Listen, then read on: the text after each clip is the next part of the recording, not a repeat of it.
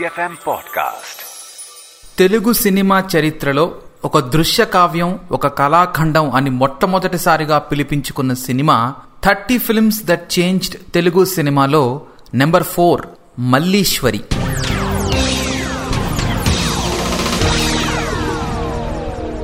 ఎన్నో సినిమాలు వస్తూ ఉంటాయి మనం చూస్తూ ఉంటాం కానీ కొన్ని సినిమాలు మాత్రమే మనతోటి జీవితాంతం గుర్తుండిపోతాయి. ఎన్నిసార్లు చూసినా అదే భావాన్ని అదే అనుభూతిని ఇస్తుంది. అలాంటిదే ఒక cinema Malliswari.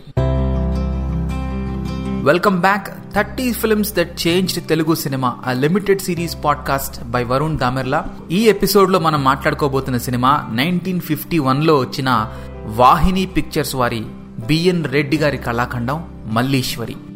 ఏ విధంగా ఈ సినిమా తెలుగు ఫిల్మ్ ఇండస్ట్రీ స్థితిగతుల్ని మార్చింది అనేది ఫస్ట్ చూసుకుందాం. ఈ సినిమా నుంచే తెలుగు లేదా మన భారతదేశ సంస్కృతి సంప్రదాయాలు కళ ఆర్కిటెక్చర్ వీటిని ఒక కథా వస్తువుగా తీసుకొని క్లాసిక్ సినిమాలు తీయొచ్చు అని మొదటిగా చాటి చెప్పిన సినిమా మల్లీశ్వరి. పంతొమ్మిది పాటలుంటాయి ఇందులో. అన్నీ కూడా క్లాసికల్ హిట్సే. ముఖ్యంగా ఈ సినిమాలో మనకి కనపడేది పాటలతో పాటు శిల్పకళ. హీరో ఎన్టీ రామారావు గారు ఇందులో ఒక మహా గొప్ప శిల్పి. చిన్నప్పటి నుంచి బొమ్మలవి చెక్కుతూ చివరికి శ్రీకృష్ణదేవరాయల మహారాజు గారు ఎంతో ఇష్టపడి కట్టించుకున్న నర్తనశాలకి ప్రధాన శిల్పుడిగా పనిచేసి జీవకళ ఉట్టిపడేలాగా శిల్పాలు చెక్కుతాడు మన హీరో. ఆ విధంగా శిల్పకళకి అగ్రతాంబూలం ఇచ్చింది సినిమా. నందమూరి తారక రామారావు భానుమతి రామకృష్ణల మొదటి కలయిక ఈ సినిమా. భానుమతి గారు అప్పటికే సినిమా పరిశ్రమకు వచ్చి పది సంవత్సరాలు అవుతుండగా ఎన్టీ రామారావు గారు ఆయన కన్నా ఎన్టీ రామారావు గారు ఆవిడ కన్నా చాలా జూనియర్ అనే చెప్పుకోవాలి. కేవలం రెండు సంవత్సరాలు రెండు లేదా మూడు సంవత్సరాలు మాత్రమే అవుతోంది రామారావు గారి డెబ్యూ ఇచ్చి. దీనికి దర్శకత్వం నిర్మాత బిఎన్ రెడ్డి గారు బొమ్మిరెడ్డి నాగిరెడ్డి గారు. దాదాసాహెబ్ ఫాల్కే అవార్డు పొందిన తొలి తెలుగు వ్యక్తి అలాగే పద్మభూషణ్ పొందిన తొలి దక్షిణాది డైరెక్టర్ మన బిఎన్ రెడ్డి గారు. సినిమాకి కెమెరా అందించింది ఆది ఎం ఇరానీ మరియు కొండారెడ్డి గారు. బిఎన్ కొండారెడ్డి గారు ఈయన బిఎన్ రెడ్డి గారి తమ్ముడు. సినిమాకి సంగీతం అందించింది సాలూరి రాజేశ్వరరావు గారు అద్దేపల్లి రామారావు గారు. ఇద్దరి పేర్లు ఎందుకు వచ్చాయంటే ఇక్కడ? అప్పట్లో సాలూరి రాజేశ్వరరావు గారి సినిమాలకి ట్యూన్ చేయటం కంపోజ్ చేయటం సాలూరి రాజేశ్వరరావు గారి పాత్ర అయితే వాటికి ఆర్కెస్ట్రేషన్ చేయటం సింగర్స్ తోటి రిహార్సల్ చేయించి పాడించటం అద్దేపల్లి రామారావు గారి పనంట. అందుకని ఈ సినిమా క్రెడిట్స్లో ఇద్దరి పేర్లు వస్తాయి. ముందుగా అసలు మల్లీశ్వరి ఎలా పుట్టిందో చూద్దాం. పంతొమ్మిది వందల ముప్పై తొమ్మిదిలో బిఎన్ రెడ్డి గారు వందే మాత్రం అనే సినిమా తీసే సమయంలో హంపీని దర్శించుకున్నారంట. హంపీలో షూటింగ్ చేశారట. అక్కడ ఆయన శ్రీకృష్ణ దేవరాయలు నిర్మించిన ఆ ఆ విరూపాక్ష దేవాలయం అవన్నీ చూసినప్పుడు శ్రీకృష్ణ దేవరాయల్నే సెంట్రల్ క్యారెక్టర్గా పెట్టి ఏదైనా మనం సినిమా తీయాలి భవిష్యత్తులో అని బలంగా అనుకున్నారంట.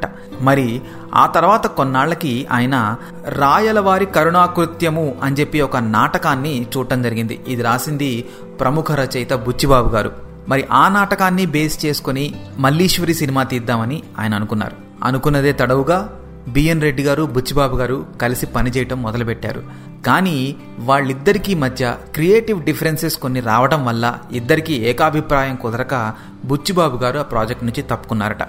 మరి అప్పుడే ప్రముఖ కవులు దేవులపల్లి కృష్ణశాస్త్రి గారు ప్రాజెక్టులోకి రావడం బిఎన్ రెడ్డి గారు ఆయన కలిసి ఈ సినిమాకి కథ మాటలు స్క్రీన్ ప్లే పాటలు దేవులపల్లి కృష్ణశాస్త్రి గారితోటి రాయించడం జరిగింది. అప్పటి వరకు సినిమాల్లో కథ ఒకరు మాటలొకరు పాటలొకరు ఇలా ఉండేది. మొట్టమొదటిసారిగా కథ మాటలు పాటలు స్క్రీన్ ప్లే అన్నీ ఒకరే రాసింది ఈ సినిమాకే. సింగిల్ కార్డ్ అంటాం మనం.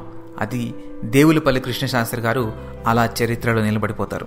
అయితే దేవులపల్లి గారు ఇదివరకు సినిమాలకి రాసింది లేదు. ఇది ఆయన మొదటి ప్రయత్నం. ఆయన చాలా ప్రముఖ కవి. ఆయన పాటలు ఆంధ్రదేశం అంతటా మారుమోగేవి అప్పట్లో సాహితీ ప్రియుల్ని తెగ అలరించేవి.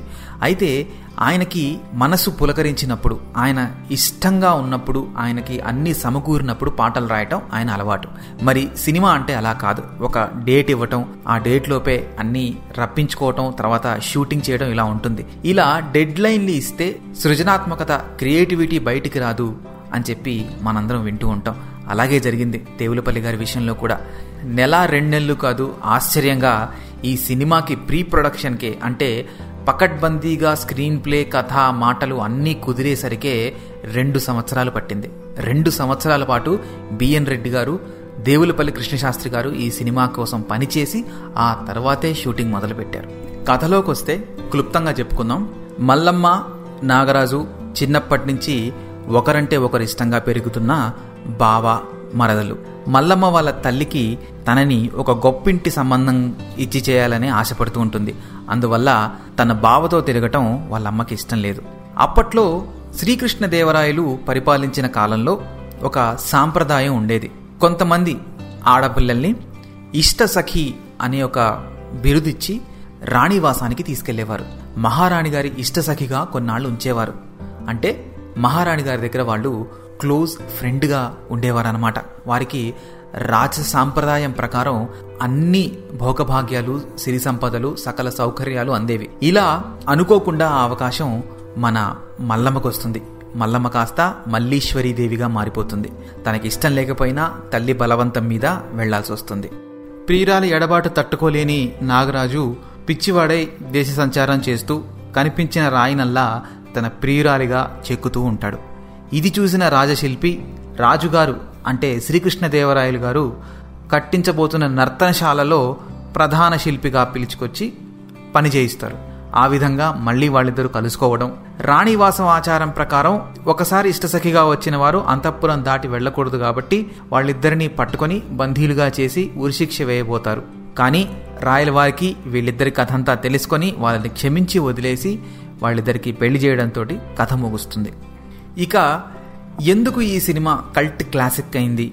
ఎలా ఈ సినిమా ఒక దృశ్యకావ్యంగా నిలబడింది అని అంటే అప్పటిదాకా వచ్చిన సినిమాలు ఏదో ఒక విభాగంలోనే ఎక్కువ పేరు పొందేవి. అంటే పాటలు బాగున్నాయనో కథా వస్తువు బాగుందనో లేకపోతే దాంట్లో సాహసాలు బాగున్నాయో హీరో డైలాగులు బాగున్నాయో అలా ఉండేది. కానీ మొదటిసారిగా సాహిత్యం సంగీతం కథ ప్రేమ మన చరిత్ర మన సంస్కృతి మన సంప్రదాయం అన్నీ కలగలిపి ఒక చక్కటి దృశ్యకావ్యంగా నిలబడిపోతుంది మల్లీశ్వరి.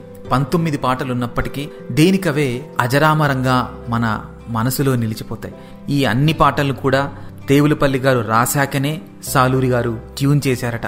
కోతి బావకు పెళ్ళంట పరుగులు తీయాలి పిలచిన బిగువటరా నెలరాజా వెన్నెలరాజా ఔరా నిజమేనా?